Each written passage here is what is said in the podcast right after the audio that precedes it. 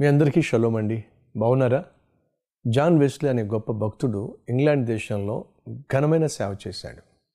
తను చేస్తున్న సేవ ప్రజలు అంగీకరించడం వల్ల అనేక లక్షల మంది తన వాక్యం వినడానికి రావడం, అలాగే మెథడిస్ట్ సంఘాలను స్థాపించి బహు విస్తృతంగా సేవ చేస్తున్నప్పుడు గిట్టనటువంటి వాళ్ళు ఎంతో విమర్శించేవాళ్ళు, తప్పుడు ప్రచారం చేసేవాళ్ళు, లేనిపోని అపనిందల చేత అవమానపరిచే ప్రయత్నం చేసేవాళ్ళు.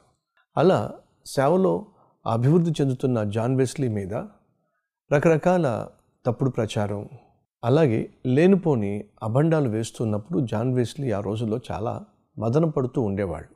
ఈ విధంగా నన్ను నిందిస్తూ, బాధిస్తూ, తప్పుడు ప్రచారం చేస్తూ నేను చేస్తున్న సేవకు అడ్డుబండలుగా తయారవుతున్న వీళ్లకు ఎలా జవాబు చెప్పాలి అని చాలా మదన పడుతూ ఉండేవాడట.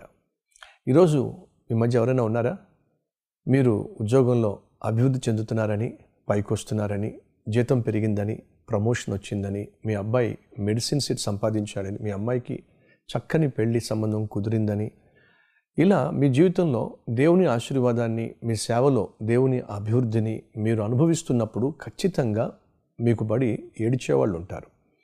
మీ అభివృద్ధిని చూసి సైతానుకు సంతోషం ఉండదు, సైతాను పిల్లలకు కూడా ఆనందం ఉండదు. కాబట్టే అబండాలు వేస్తారు, అవమానపరిచే ప్రయత్నం చేస్తారు, విమర్శిస్తారు, తప్పుడు ప్రచారం చేసే ప్రయత్నం చేస్తారు.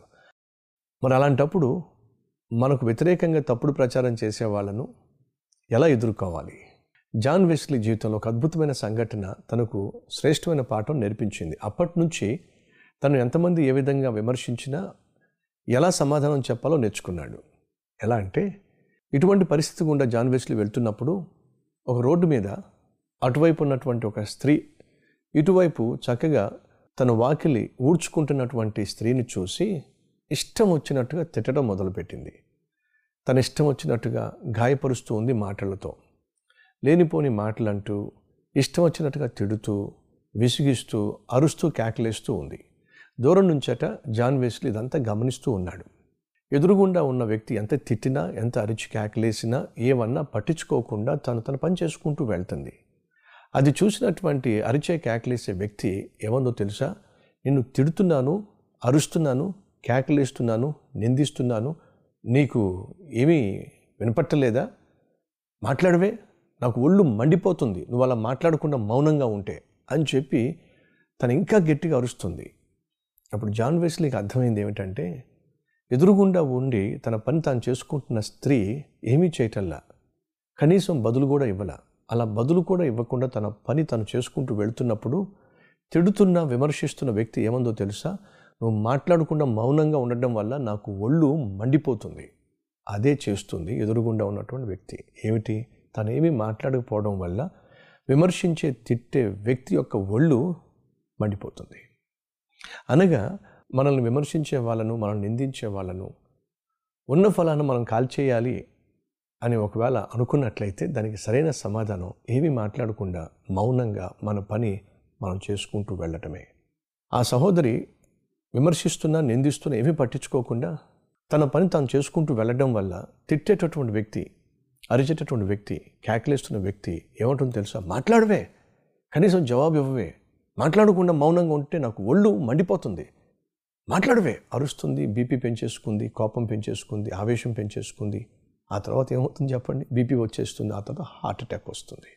మన జీవితంలో మనం నిందించేవాళ్ళు, వేధించేవాళ్ళు, విసిగించేవాళ్ళు, విమర్శించేవాళ్ళు సహజంగా ఉంటారు. వాళ్ళు ఒక రాయి వేశారనుకోండి, అదే రాయి మళ్ళీ తిరిగి వేస్తే బలంగా మళ్ళీ వేస్తారు. అదే రాయి మనం తిరిగి వేయకుండా పక్కన పడేసామనుకోండి, వాళ్ళు మరొక రాయి వేసే ప్రయత్నం చేస్తారు. అది కూడా తీసి పక్కన పెట్టేసామనుకోండి, ఒకరోజు విసిగి మౌనంగా ఉంటారు. వెనకటి కట్ట ఒక కుక్క ఒక కొండ దగ్గరికి వెళ్ళి పొద్దున్నుంచి అరుస్తుందట, అరిచిందట, అరిచిందట, బౌ బౌ అందట, అరిచిందట, అరిచిందట, కొండను చూసి అరిచింది, అరిచింది, అరిచింది. సాయంత్రం అయ్యేసరికి ఏమైంది తెలుసా? అరిచి అరిచి అరిచి అరిచి ఆ కుక్క నోరు నొప్పెట్టి నోరు మూసుకుని వెళ్ళిపోయిందంట. కుక్క అరిచి నోరు మూసిందే తప్ప కొండకేమీ కాలేదుగా. ప్రియ సహోదరి సహోదరులు, మన జీవితాల్లో మన విజయాలను చూసి అరిచేవాళ్ళు ఉంటారు, కేకలేసేవాళ్ళు ఉంటారు, మురిగేవాళ్ళు ఉంటారు.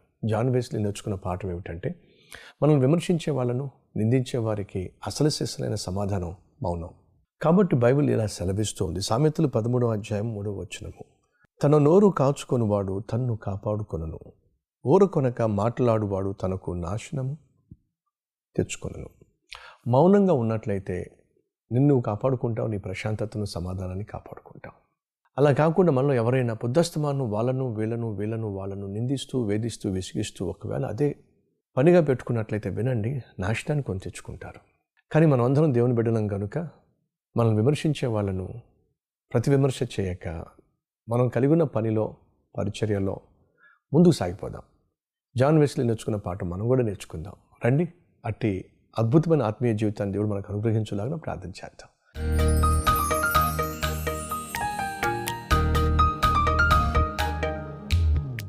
పరిశుద్ధుడు అయిన తండ్రి, మా జీవిత ప్రయాణంలో మమ్మల్ని ప్రేమించే వాళ్ళు ఉంటారు, మేము చేసే పనులను చూసి అభినందించేవాళ్ళు అభిమానించేవాళ్ళు ఉంటారు. అదే సమయంలో అభివృద్ధిని చూసి ఆడిపోసుకునేవాళ్ళు, విమర్శించేవాళ్ళు, ద్వేషించేవాళ్ళు, దూషించే సైతాను సంబంధులు సహజంగా ఉంటారు.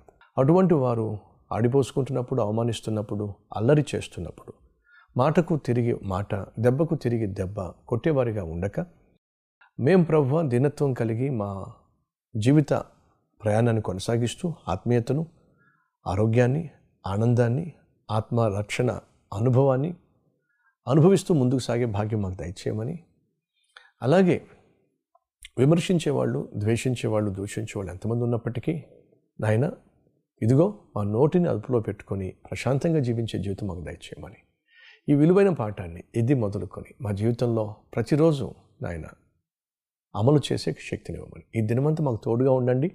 మేము చేసే ప్రతి పనిని, ప్రయత్నాన్ని, పరిచర్యను, ప్రయాణాన్ని ఆశీర్వదించమని యేసయ్య పేరట పెడుకుంటున్నాం తండ్రి. ఆమేన్.